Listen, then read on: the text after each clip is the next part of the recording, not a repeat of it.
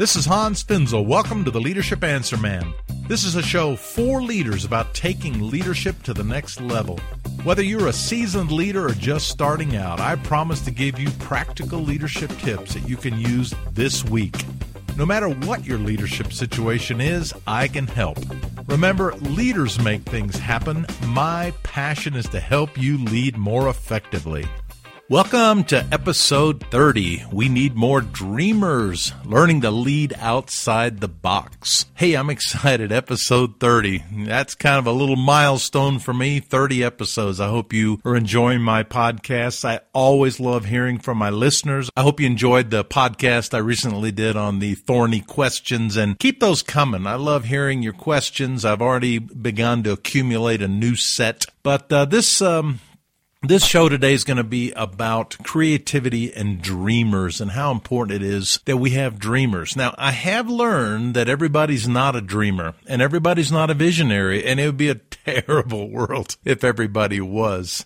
I think for every visionary dreamer, there need to be a hundred or a thousand followers who can implement those great visions. But I think in, in times of change in which we live, we do need to be thinking outside the box. I have a member of my board of directors who in his 70s always used to tell me, Hans, we don't need to think outside the box. We need some brand new boxes. I so much think that's true. My favorite quote on change is from Robin Cook in the book Abduction. In times of change, learners inherit the earth, while the learned find themselves beautifully equipped to deal with a world that no longer exists. You know, Walt Disney was a big dreamer. And every industry, every occupation, every church and ministry, we need to have dreamers who think outside the box, who dream up new stuff. People like Francis Schaeffer, when I was a, a young Christian and just coming along in my faith. Uh, even today, there are many great dreamers. We need dreamers me and my family were at Universal Studios on the City Walk not long ago, and there's a toy store there called Wound and Wound. I'm not sure why it's called that. Maybe because of people getting wounded for playing with their toys, or maybe that's just the family. But I love the sign that was in the window that reads, We don't stop playing because we grow old. We grow old because we stop playing. So true. I know that my wife sometimes gets annoyed at me at Christmas time when I'm on the ground for hours playing with the toys, and it used to be with my children when I, they would get a new train set or a, a car set or Legos or you name it, and I'd be on the floor for hours playing with them. And now I get to do it all over again with my grandchildren, and it's so much fun. Hey, I want to tell you a story about the Oregon Trail. Let me ask you a question. If you had been alive during the days of the Oregon Trail, would you have packed up your bags and your belongings and got on those Conestoga wagons and headed west? Those were dreamers. Those were visionaries. Those were entrepreneurs. Those were risk takers and they helped settle the western part of the United States. Back in 1993, America was celebrating the 150th anniversary of the Oregon Trail. And we as a family had a motorhome and we all piled our four children into that motorhome and we set out to follow the old path of the Oregon Trail along the entire route, starting in uh, Independence, Missouri, all the way to Oregon City, Oregon. We learned that the Oregon Trail stre- stretched some 2,000 miles, half the width of the United States. At both ends of the trail and all along the route, there are informative, interpretive centers where you, you can learn so much about the people who died along the Oregon Trail. You see, there were 6,000 people who set out between 1843 and 1846, and a thousand died along the way that gold rush, that rush toward freedom and a new opportunity out west, the Oregon Trail, the main part of it really only lasted about those three years from 1843 to 1846, but 6,000 people set out in that three year window, a thousand of which died. Now, 2,000 miles today doesn't sound like much on an interstate highway. That, you know, you could do that in two long days of driving. But even a quarter mile on the Oregon Trail on foot was a whole different picture. And it's uh, it's amazing when you see the suffering and the endurance. There's one place called Independence Rock where people signed that they had been there and that they were on the on the trail. And, uh, you know, it's just an amazing experience. And as we were going along the trail in our air conditioned motorhome, and we were seeing these Conestoga wagons and, and some of the interpretive sites and their wooden wheels and no indoor plumbing and the realization of the danger, not only the elements, but also the Indians. We ask ourselves the question why did they do it? Would we have gone along? Would we have done it? And it struck me why did they do it? They were dreamers, they were visionaries. They were dreaming for a better future. They were focused on swimming images of Oregon and the lush green valleys and the rows of Douglas firs that lined the backs of the Willamette River. You said they had heard. Now, they didn't have television, they didn't have Instagram and Facebook and, and all these images, but they had heard about the plush Pacific Northwest and that there was an opportunity for a better life. They were dreamers.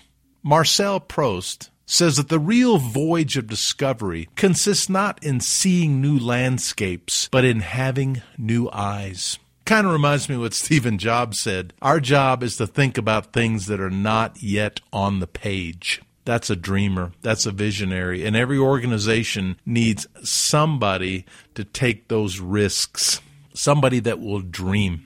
So the thing about the Oregon Trail pioneers that they were risk takers. They had two qualities. They were dreamers and risk takers. And these two qualities were totally intertwined. Very few people have the intestinal fortitude to take these kind of risks without possessing the ability to fantasize a desirable destination. They were going from point A to point B and they had convinced themselves that point B is so compelling and exciting we have to go. Here's a quote from Renn Zaphiropoulos. I hope I'm saying that right. He must have been a Greek. Former president and CEO of Versatec Incorporated, a technology company. He said, Do not follow where the path may lead. Go instead where there is no path and leave a trail. That was the Oregon Trail. I was so impressed with the people that left everything behind and went west. Think about your own situation, whether you're working in a church, a ministry, and a business, an organization. I, I was just with a young leader a week ago that I'm coaching, and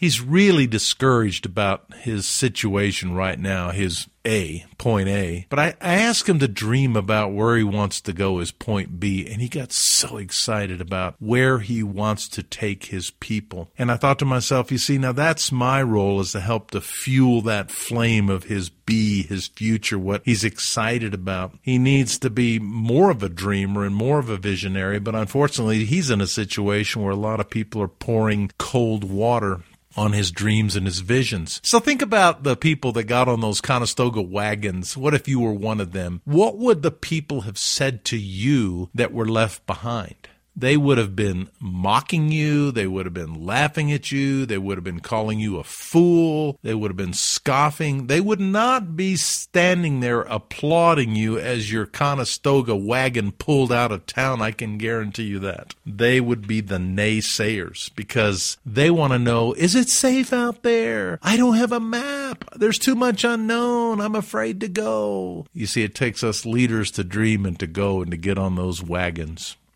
We somehow imagine risk takers as precisely the opposite of what they are. We tend to picture them as type A slave drivers, uh, the emotional and social opposite of free-willing dreamers. Type A people are stereotyped as hard-driving, linear people with an obsessive compulsive objective view of reality. How could they possibly be dreamers? Well, see, I'm a type A personality and I can tend toward being obsessive compulsive, but I'm also a dreamer. You see, that stereotype is wrong. Risk takers come in every shape and size. Peter Drucker says this about living with risk takers in our organizations. He says every organization needs risk takers to discover number one, risks you can afford to take, number two, risks you cannot afford to take, and number three, risks you cannot afford not to take. And that's where you need these dreamers, these risk takers. Maybe not everyone was cut out for the Oregon Trail. But creativity and risk taking in our organizations are not just for the gifted few. You have to find some people that can take those risks and you have to give them the freedom to do so. So, how can leaders reward risk takers. You see, that's that's what happens. Sometimes we just flat shut them down because we want to keep everything very close to the chest and very controlled, and we don't want to let things get out of control. I would say sometimes things should get out of control, and I like to tell people just you know, we were talking, I was talking to a group of people recently about Mavericks, and, you know, it's the same kind of idea. Um, I have the podcast on Mavericks, same sort of idea, but how do you, how do you know if they're going to destroy your organization or, or take you into the future? Well, give them a few things to experiment. You know, don't give them the whole farm on day one to experiment with. Give them a project, give them something to do. So here's how leaders can reward risk takers. And uh, these notes are on my podcast show notes. Reward creativity and pioneering when it's successful as I was a CEO, and we would have uh, people who would propose something new, and we would give them the clearance and the authorization to go ahead and try. Maybe it was a new approach to our website, maybe it was a new approach to this, that, or the other, and then it was successful. You need to circle back around and reward that success and applaud it. Allow new blood into leadership. That's one way leaders, how leaders can cultivate dreamers and risk takers by allowing new blood into leadership. The leader I was talking to the, uh, last week that was so discouraged about his present circumstance, half his board of directors needs to go because they are obstructing the future because he inherited them from the past. And if you have a board of directors that's not on board with you, excuse the pun, you're not going to get anywhere. Now, he's in a delicate situation because he cannot hire and fire his board, but he needs to get his board and his leadership team lined up. You'll never take risks if your board and leadership team is not on board in agreement. We will take some risks. You know, Stephen Jobs, when he uh, was thrown out of Apple Computer. Uh, he, you know, he, he did a famous speech. Uh, you've probably seen his Stanford University commencement speech. Just Google Stephen Job commencement speech on YouTube. It's one of the greatest little talks I've ever heard. And he says the greatest thing that ever happened to him was that he got kicked out of his own company that he founded. But you know, he went back and when he went back, he re energized Apple Computer, and it is number one or number two most valuable company on planet Earth today. But the first thing he did when he got back, you know what he did? He fired the entire board of directors that brought him in to save the company. It's all in his book, uh, his biography that came out after his death. But I just thought, man, not every leader has the uh, privilege and opportunity to fire their board of directors and get away with it. Most of us, if we try that, they will turn around and fire us. But as I told my the leader that I was with last week, you got to somehow get the board of members that are with you to get rid of together of the board of members, board of directors that are against you because you will not be able to move forward and take the risk you need to take with that cast of characters. Stephen Jobs knew that he could not save Apple and turn it around without the board of directors being with him and with his vision for the future. Again, I kind of got off on a sidetrack there, but uh, great stuff. How leaders can reward risk takers, reward creativity and pioneering, allow new blood into leadership, cross training, networking, site visits. You know, go out and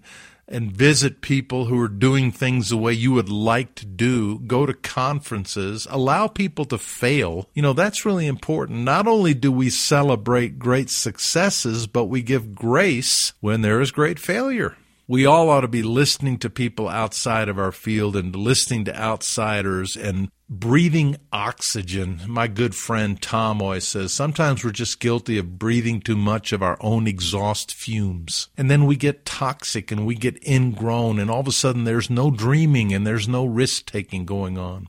Brainstorming, bring creative people into your organization just to lead some seminars and workshops and, and to help you think freshly about old problems. Make it safe to be creative in your organization. Relax the controls that stifle coloring outside the lines.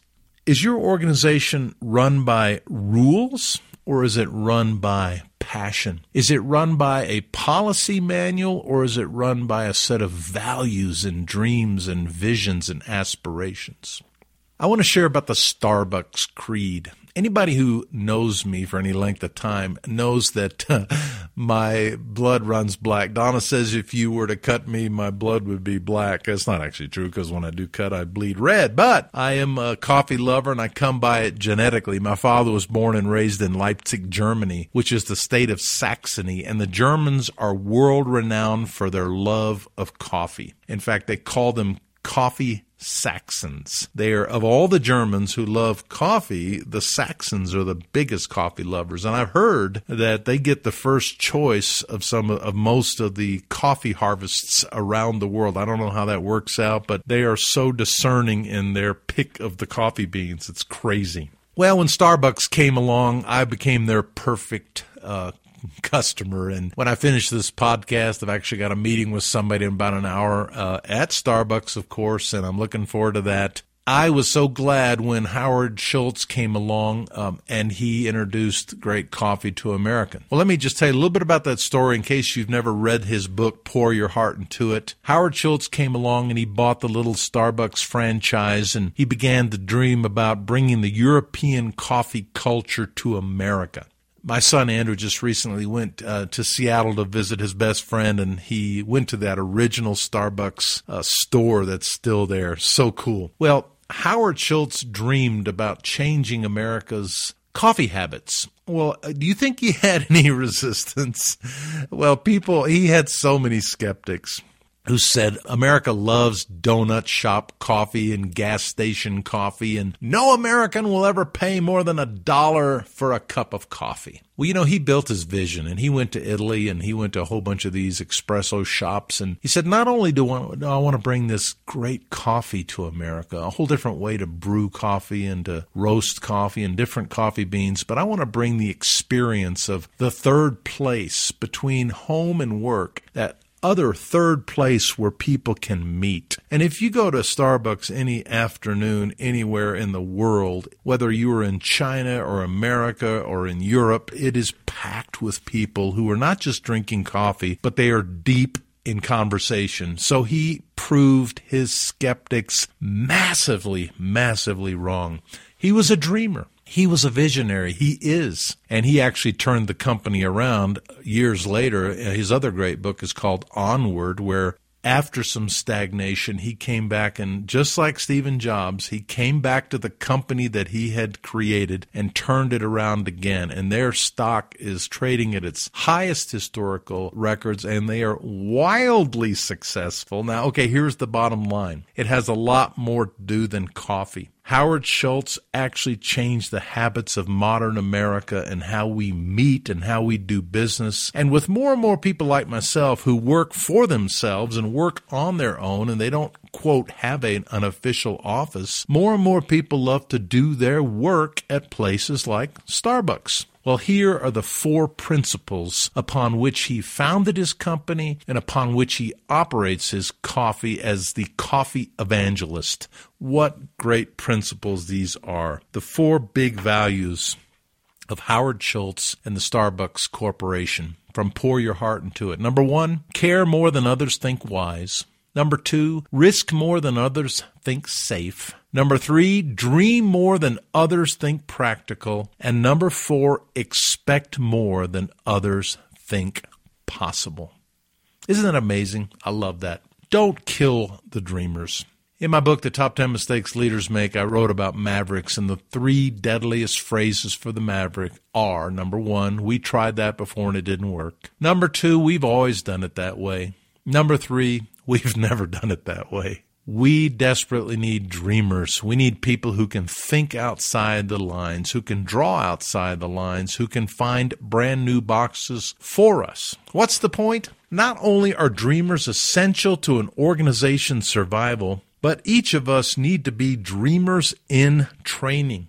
If you're not one, get on the ball and get on it quick. Today's radical innovations require organizations with non-linear thinkers and dreamers just to help them survive. Read outside your field, follow the tips I've given you, make sure you have somebody on your team that is coloring and thinking outside the lines, and give the freedom to listen to those people and to give them freedom to fail. I'd love to hear your thoughts on this topic of dreamers and thinking outside the box. And I hope you'll go out there and think up some amazing new things for whatever it is you're pursuing. And I hope people don't stand in your way. And if they do stand in your way, you need to remove those obstacles. And if it's not possible for you to remove those obstacles, it might just be time for you to go somewhere else. I've got a podcast I'll be doing very soon about how to know when it's time to quit or how to know when it's time to move on to the next opportunity. I hope you'll give me a good review on iTunes if you enjoy this. Please send me ideas for some future shows if there's something you'd like me to address. If you have some tough questions, please send those to me. I'm working on my next thorny leadership questions podcast. And I would just so appreciate it if you could pass on my podcast through your tweets. You can go to hansfinzel.com slash love it. And I have a pre-prepared tweet that you can send out to your Twitter followers. Thanks for listening today. This has been Hans Finzel. Thank you for listening to the Leadership Answer Man. Remember that leaders make great things happen. We can always take our leadership to the next level. I hope you keep listening and learning and that you go out there this week and make a difference with your leadership.